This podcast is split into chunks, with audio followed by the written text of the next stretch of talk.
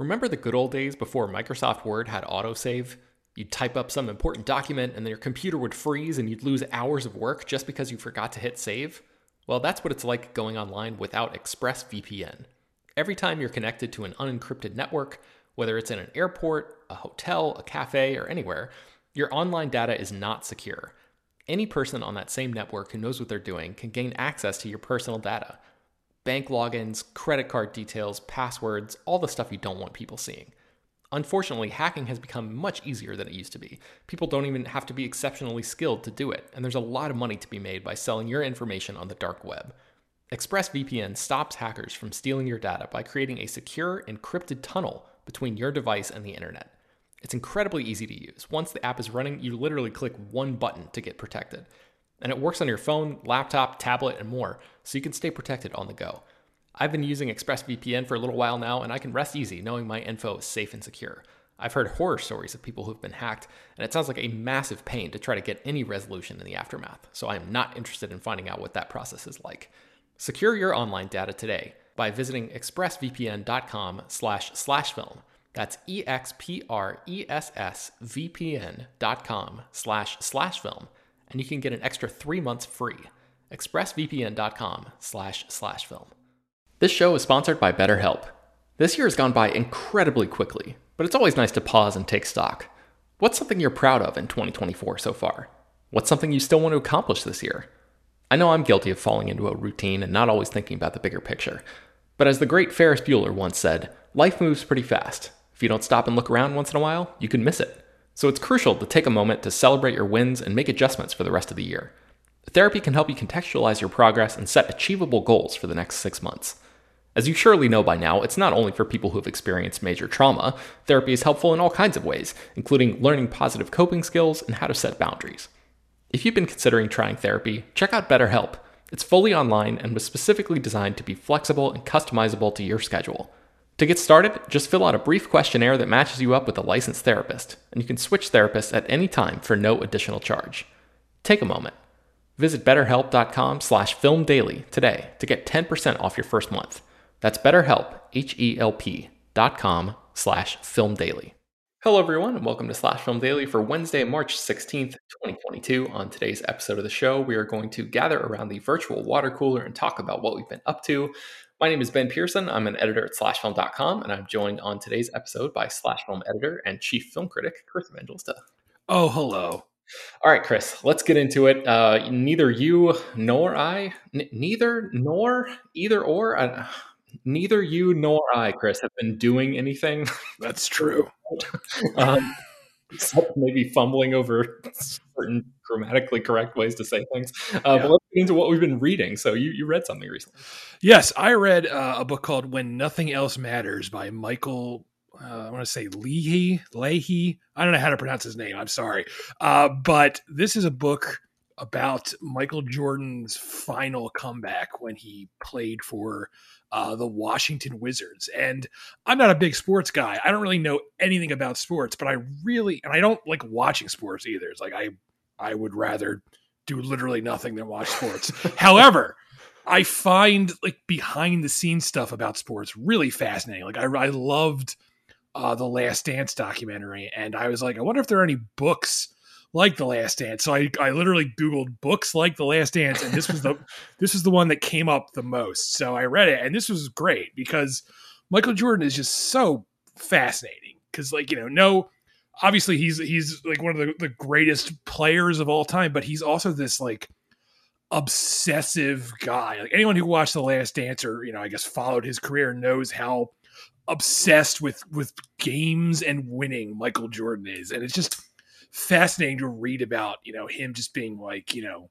I got to do like the book is basically about how he was bored in retirement and he was getting older and everyone was like it's probably not a good idea for you to come back and play but he was like I'm going to do it. And he came back and his knees were just awful and he kept obviously he played great because he's Michael Jordan but he mm-hmm. wasn't playing like you know the old Michael Jordan or the young Michael Jordan in this case. Right. So and you know the book is all just about like his his hubris and about how he was you know he was convinced that he could do at the age of uh he was he was I think he was like 39 he was he was convinced he could do at that age what he was doing, you know, in his 20s, which and again, this is no this is not to just besmirch Michael Jordan. It's just true of all of us. It's just you can't do that. And mm-hmm. no matter how many, you know, signs were pointing to this being a bad idea, he just kept doing it until he literally could not play anymore because he blew his knees out. But just so this was just great. I just loved reading about behind the scenes stuff and you know uh, all, all the ins and outs of of of his his final comeback.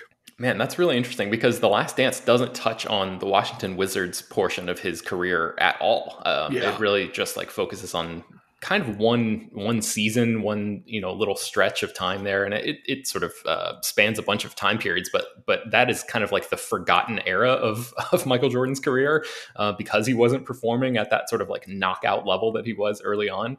Um, yeah, I remember like, like watching a few of those games and just being like, oh man, like he you can tell that he'd kind of lost a step, even though as you mentioned, he still was like putting up decent numbers. But um, yeah, that's, that's yeah, it's like like th- this is just illustrates how little I know about sports. Like I had no idea he ever played. I have never even heard of the Washington Wizard. Like I knew, I knew he played for the Chicago Bulls because everyone knew he played for the Chicago Bulls. Just like everyone knew Babe Ruth played for the Yankees and stuff like that. But like I was completely oblivious. Like I knew he played baseball because that was a big story, mm-hmm. but and also it was a plot point in the movie Space Jam.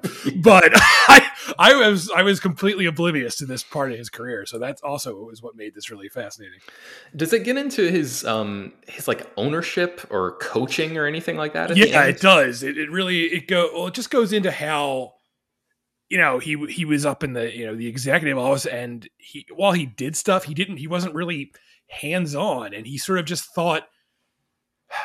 Again, I don't want to make it sound like I'm I'm bad mouthing Michael Jordan, who is, is amazing, but you get the sense from this book that he thought he could sort of just like coast on his his star, his celebrity. He could like come in there, he could sort of just hang out in his office and not really do a lot, mm-hmm. and he could sort of like call all the shots. Like he kept like he really wanted like an ownership position in in the Wizards, and that was not going to happen. But he thought it would happen just because he was like, you know, I'm Michael Jordan. Why wouldn't they give me everything I wanted? So, and like how he he was just not really good working with his, his the younger teammates, and you know, he was like, you know, get me the ball. He wanted mm-hmm. he wanted the glory basically, and uh, I don't know. I just find that so fascinating that he's just like this obsessive, like he has to be the best no matter what, and he doesn't care who he uh who he knocks down to get there. yeah, definitely. Oh, so the book is called uh, "When Nothing Else Matters." That sounds really cool. Yes. Uh, okay, so I just have been watching three things really. Um, I finally watched Spider-Man: No Way Home, Chris, because I, I missed it in the theaters. I, uh, I still have not seen it. I'm waiting for to get the Blu-ray or to, to put it on Disney Plus. I still okay. Yeah, so it became available to buy digitally. I think yesterday was the first day. Yeah. Um, so I, I bought it last night and watched it just because I felt like and you know, I had waited long enough. I really wanted to see this thing, and um, ultimately, I I loved um, specific parts of it. And Chris, you you know, yeah, uh, I know what happens. You know yeah. some of the spoilers here, so I guess just you know, in case somehow you you are have been completely spoiler free uh, on this movie and want to remain so, maybe just fast forward just a few minutes. I'm not going to talk very long about this, but um, the the portions with Andrew Garfield and Tobey Maguire. Um, which you know have been widely publicized again because they recreated that meme and a photo and all of that.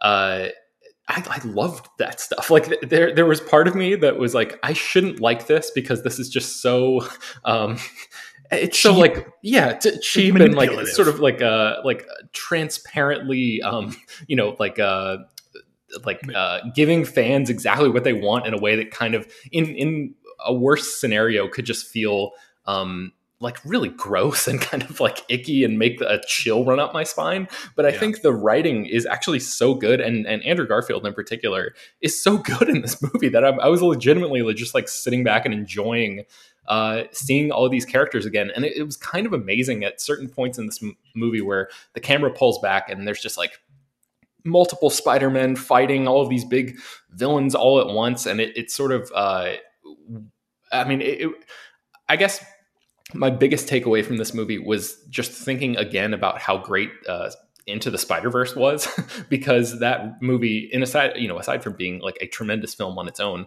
also really open the doors for something like this to happen. Like I cannot imagine the events of this movie happening without Spider Verse there to sort of uh, pave the way. So, uh, I, again, I mean, there are elements of this movie that I don't particularly care for, um, and and just feel like uh, mid level, you know, uh, very typical Marvel kind of stuff, which is like always fine. It's never like, I mean, it's very rarely actively bad in my mind. It's just like kind of aggressively fine. Uh, but there are those moments where uh, you know all of the Spider-Man, Spider-Mans or whatever are, are hanging out together. Spiders men. yeah. Um, where I just thought the movie was kind of a. I mean, transcendent is like way too strong of a word, but like it, it actually rose above that sort of um, I don't know, typical average Marvel quality. So uh, very enjoyable. I'm I'm really curious to see what you think about it because I feel like you and I are, are, generally kind of on the same level when it comes to the Marvel stuff. So yeah. Um, I also had a chance to see Turning Red, which is the the new Pixar movie that's on Disney Plus right now. Have you seen this one yet?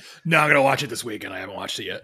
Cool. Uh, yeah, I I really enjoyed this. Um, I mean, it seems almost impossible to talk about this movie now without talking about like all the bad takes about this movie. But I'm not going to do any of that, Chris. I'm gonna I'm gonna flout the system. I'm I'm just Good. gonna avoid all of that and just say that I really loved how specific this movie got with its. Uh, with the, the, characterization of its main character. Like there, there are some um, some little. Uh, the it's just it's so amusing. It's so amusing to watch a character like this because if I didn't do this stuff, I didn't do the exact same thing that this 13 year old girl does in this movie, but I, I have my versions of, uh, of things like this that I did when I was 12 and 13 years old that are, you know, incredibly embarrassing and super cringeworthy and just, uh, you know, part of growing up and being a kid. And um, this movie really taps into that in a really, really specific, wonderful way.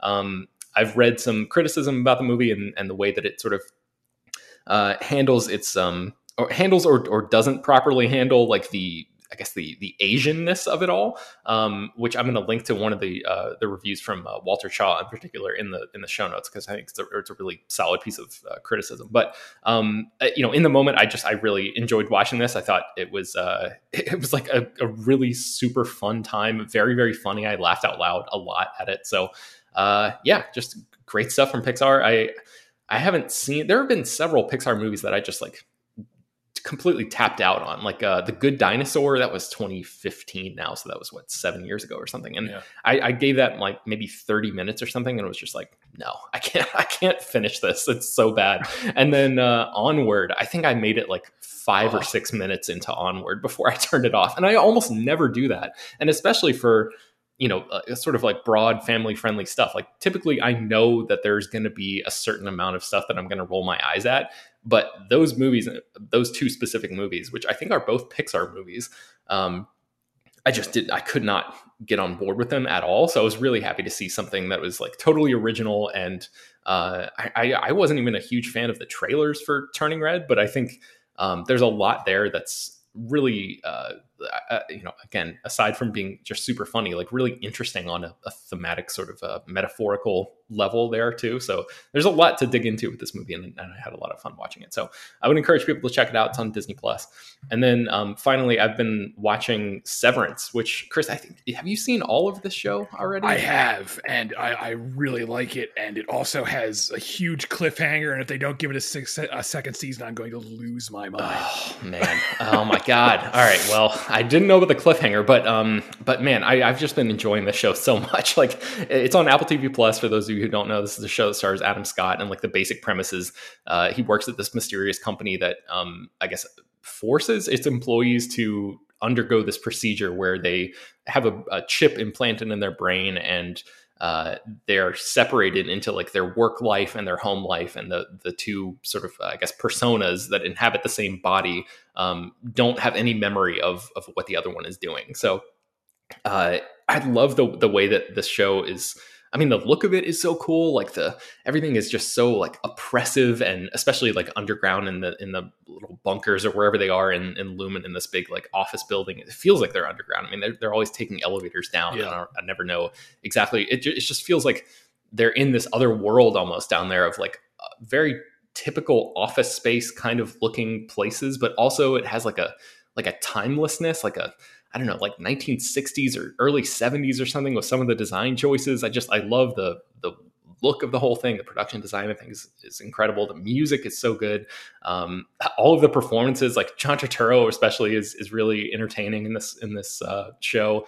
And Adam Scott is great too. Um, so yeah, th- there's just like this is this is kind of like the perfect uh, successor to something like Lost, I think, where it's just like one of those shows that has been is rolling out week to week, and it's doing a really really good job of building character and filling in backstory and giving you just enough tantalizing hints about what the hell is going on at this big mysterious corporation that I just really like. I spend all week thinking about it and just yeah. wanting to see the next episode. So, um, yeah, it's great it's, and I love it.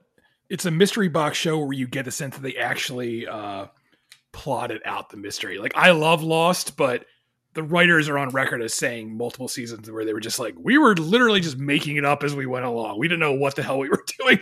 And you you get the sense that this show they actually planned out like every single mystery, which is making for a really rewarding experience. Yeah, hundred um, percent.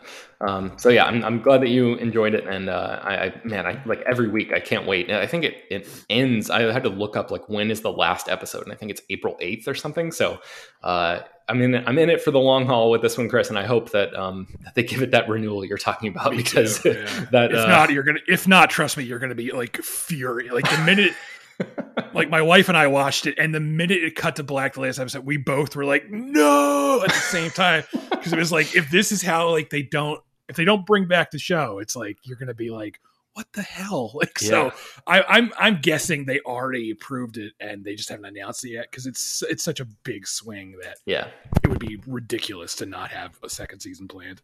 Yeah, and I think Apple. I mean, they they have so They're much money good. that they yeah. they operate in a little bit different way than some of the other streamers. So hopefully, like the uh, attention and sort of maybe acclaim that the show is going to get, or maybe has gotten, I haven't really tapped into the the critical conversation about it yet. Um, maybe that will just be enough to convince them, like, hey, let's spend the money to to keep this thing going. But um, oh, uh, Ben Stiller directs several of the episodes, and yeah. he he. I just wanted to to give a shout out to him because I think he's doing a great job behind the camera. He also directed this really good show called Escape at Dannemora that was on Showtime a few years ago. I think I mentioned it at the time, but um, that seems like one of those forgotten shows that sort of slipped through the prestige TV gap. So maybe if you're watching Severance and uh, it ends and you want to, uh, I mean, it's, it's a totally different type of show, but if you're looking for something else that's good to watch, um, I encourage people to, to seek that show out as well. So, uh, okay, Chris, what have you been watching? So, after years of resisting it, I finally watched all of Rick and Morty, which is it's streaming on HBO Max. Uh, and how many seasons I, are there now? Five. There are five seasons so okay. far, and I don't know if they're going to do more or not. But, um, so yeah, obviously I had heard of Rick and Morty. Everyone's always talking about it, but the the fandom was so abrasive. Like I don't know if you remember this, Ben, but a while like I can't remember when it was, but it was recently where there's a whole thing in Rick and Morty where they talk about the Szechuan sauce from McDonald's from Mulan. And McDonald's brought back the sauce to honor like in honor of the show and the fans of Rick and Morty were like going to McDonald's and they were like climbing up on the counters and they were yelling and they were like, "Give us the sauce!" And yes, just like I remember this. Just reading about that, I was like, I never want to watch this show if this is what it inspires. Like, I don't need this shit in my life. But I was just like, I uh, I watch stuff as I, I I have an elliptical machine and I watch stuff as I do elliptical machine and I needed something like to watch in in short bursts, you know, those half hour bursts. So I was like, screw it, I'm finally gonna give this a chance. And I gotta say, you know, despite my my reservations about the fandom, this is a very funny show. I know I'm not telling anyone anything new at this point because I feel like everyone has watched the show, but I really do like the show and I do find it really goddamn funny. I just wish uh the fan base wasn't so um uh, annoying.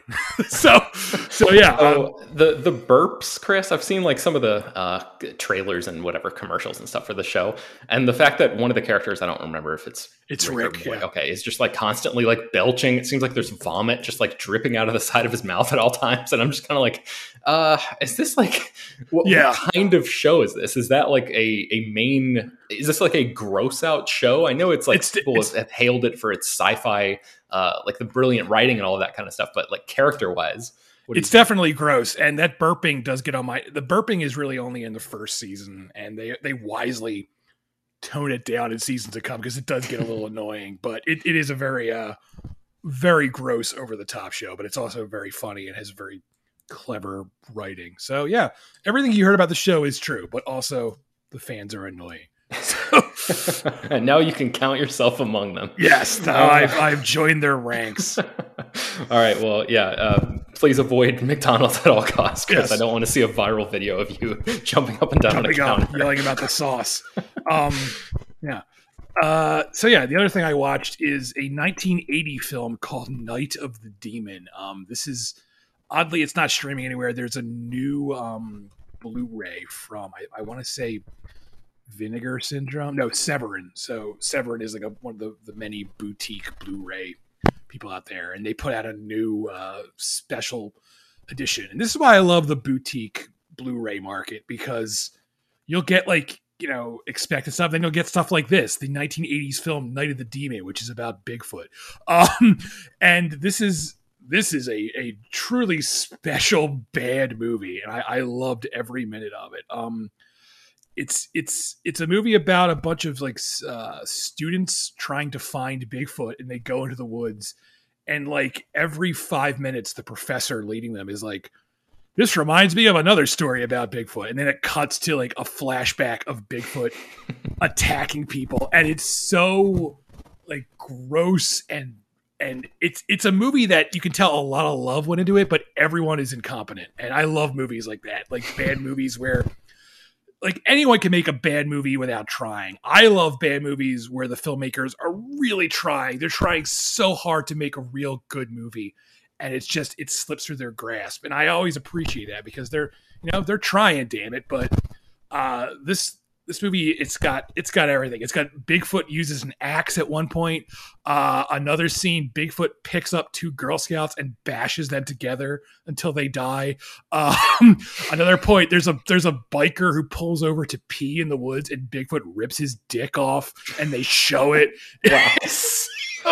And like everyone is like gushing this like really cartoonishly red watery blood that looks nothing like real blood and big the Bigfoot costume is awful. It's just a it's a wonderful movie. I loved every minute of this. Like just watching it, I was like, this is this is wonderful. I'm so glad this exists, and I'm so glad I bought this this special edition Blu-ray, which is like 35 bucks. It was it was worth every penny.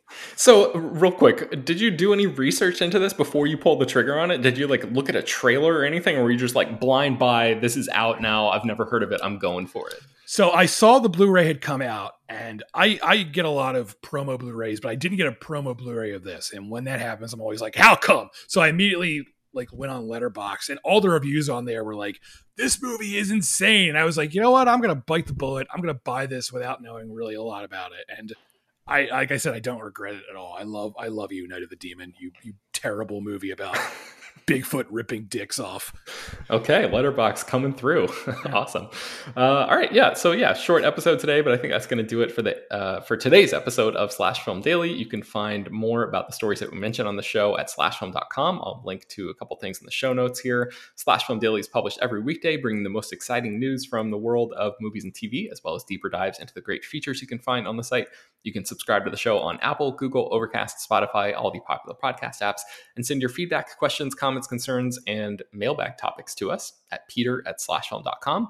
Make sure to leave your name and general geographic location in case we mention your email on the air. Don't forget to rate and review the show on Apple Podcasts. Tell your friends, spread the word. Thanks for listening, and we will talk to you tomorrow.